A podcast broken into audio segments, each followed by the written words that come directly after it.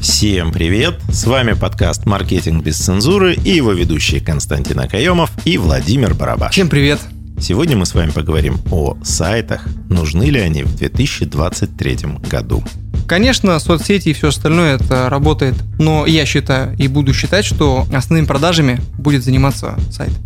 Первый веб-сайт, согласно данным Википедии и открытых источников, был создан в 1991 году. Наша студия занимается созданием веб-сайтов с 2000 года, с августа месяца. Уже 23 года мы на арене, мы занимаемся регистрацией доменных имен, созданием сайтов, больших, маленьких порталов, любых лендингов. Прошли разные ипостаси, разные итерации вот этого процесса, когда это было очень дорого, когда одно доменное имя могло там, в зоне РУ стоить больше 100 долларов – когда это стало там максимально доступно, когда сейчас действительно могут делать на коленке э, чуть ли не сами предприниматели на готовых конструкторах типа тильды, когда уже социальные сети позволяют создавать внутри себя, тоже на базе полноценных конструкторов, сайты. Мы были в середине десятых одними из первых, кто стал отговаривать клиентов от создания полноценного сайта взамен страниц в соцсетях, которые лучше решали их задачи, позволяли им достичь их целей гораздо с большим эффектом, потратив гораздо меньше денег. Теперь мы вновь пришли к вопросу о том, а нужен ли сайт в 2023 году.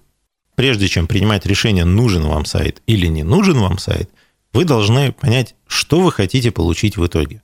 Как всегда мы говорим в своих подкастах, передачах, работа без стратегии – это суета перед поражением. Вы должны разработать свою коммуникационную стратегию, в которой у вас будет в том числе ответ, нужен вам сайт или нет. Вы поймете, что вы хотите от него получить. Нужен он вам для прямых продаж, для приземления трафика, для обозначения вашей контактной информации или просто обозначения вашего присутствия в сети интернет. По поводу последней реплики, действительно, многие воспринимают сайт как часть просто имиджа у чего-то, то есть просто чтобы был.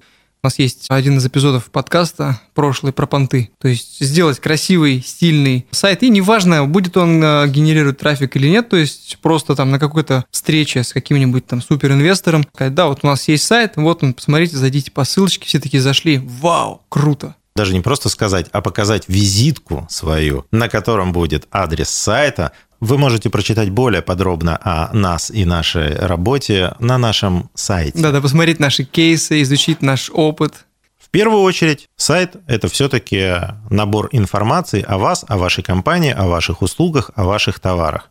И, как уже сказал мой коллега, именно туда вы начнете отправлять свой первый трафик, который пойдет от вашей рекламы. Причем не стоит забывать, что сайты бывают разных видов. Еще вот я помню, когда только-только начинал этими делами заниматься, существовали категории таких сайтов, типа сайт-визитка, корпоративный сайт, сайт-каталог, интернет-магазин и вот уже на сегодняшний день да, полноценные маркетплейсы, которые помогают совершать онлайн-транзакции и так далее. То есть здесь та же самая схема. Нужно понять, какой сайт-то нужен по итогу, какие цели он будет закрывать. Есть и обратная история. Кроме маркетплейсов, полноценных онлайн-магазинов или каких-то там порталов, есть и просто продуктовые лендинги, когда у одной компании под разные продукты, которые она представляет на рынок, созданы отдельные лендинги, которые рассказывают чисто об этом продукте. Пожалуйста, вы можете ознакомиться, там есть форма обратной связи, оставить заявку на товар или услугу, либо наоборот тут же оплатить, но чисто такая продуктовая история. Поэтому вариантов очень много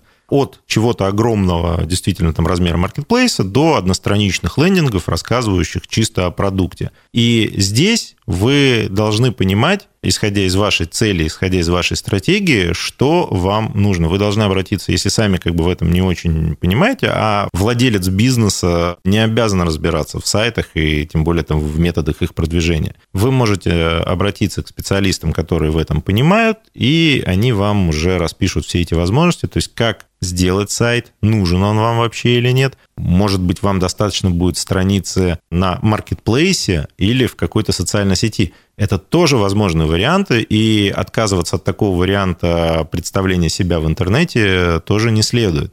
Определив, где будет карточка вашего бизнеса, вашей услуги, вашего товара, вы уже туда можете вместе с этими специалистами или со специалистами по контекстной там, или таргетированной рекламе подготовить некую рекламную кампанию, которая будет вести трафик именно на ту страничку, куда вам нужно. Любой из этих информационных инструментов подбирается под задачи. Если надо просто какую-то гипотезу протестировать, заходите вы на рынок с какой-то вещью интересной, с каким-то новым продуктом, делайте себе лендинг простой, одностраничный, который максимально быстро в сжатые сроки будет разработан для вас, запускаете туда трафик и смотрите реакцию аудитории. Идут продажи, не идут, то есть и, соответственно, все это дело анализируйте. Ну и, конечно же, не надо забывать про то, что маркетинг в компании должен быть комплексный, не надо упираться только в один сайт, а применять еще и другие каналы маркетинга. Социальные сети, мессенджеры, создавайте каналы в Телеграме, там, заводите какие-нибудь каналы на Ютубе и так далее. Но без фанатизма, конечно, не должна быть такая история, что контент ради контента. Нужно нести обязательно пользу и какую-то ценность от себя.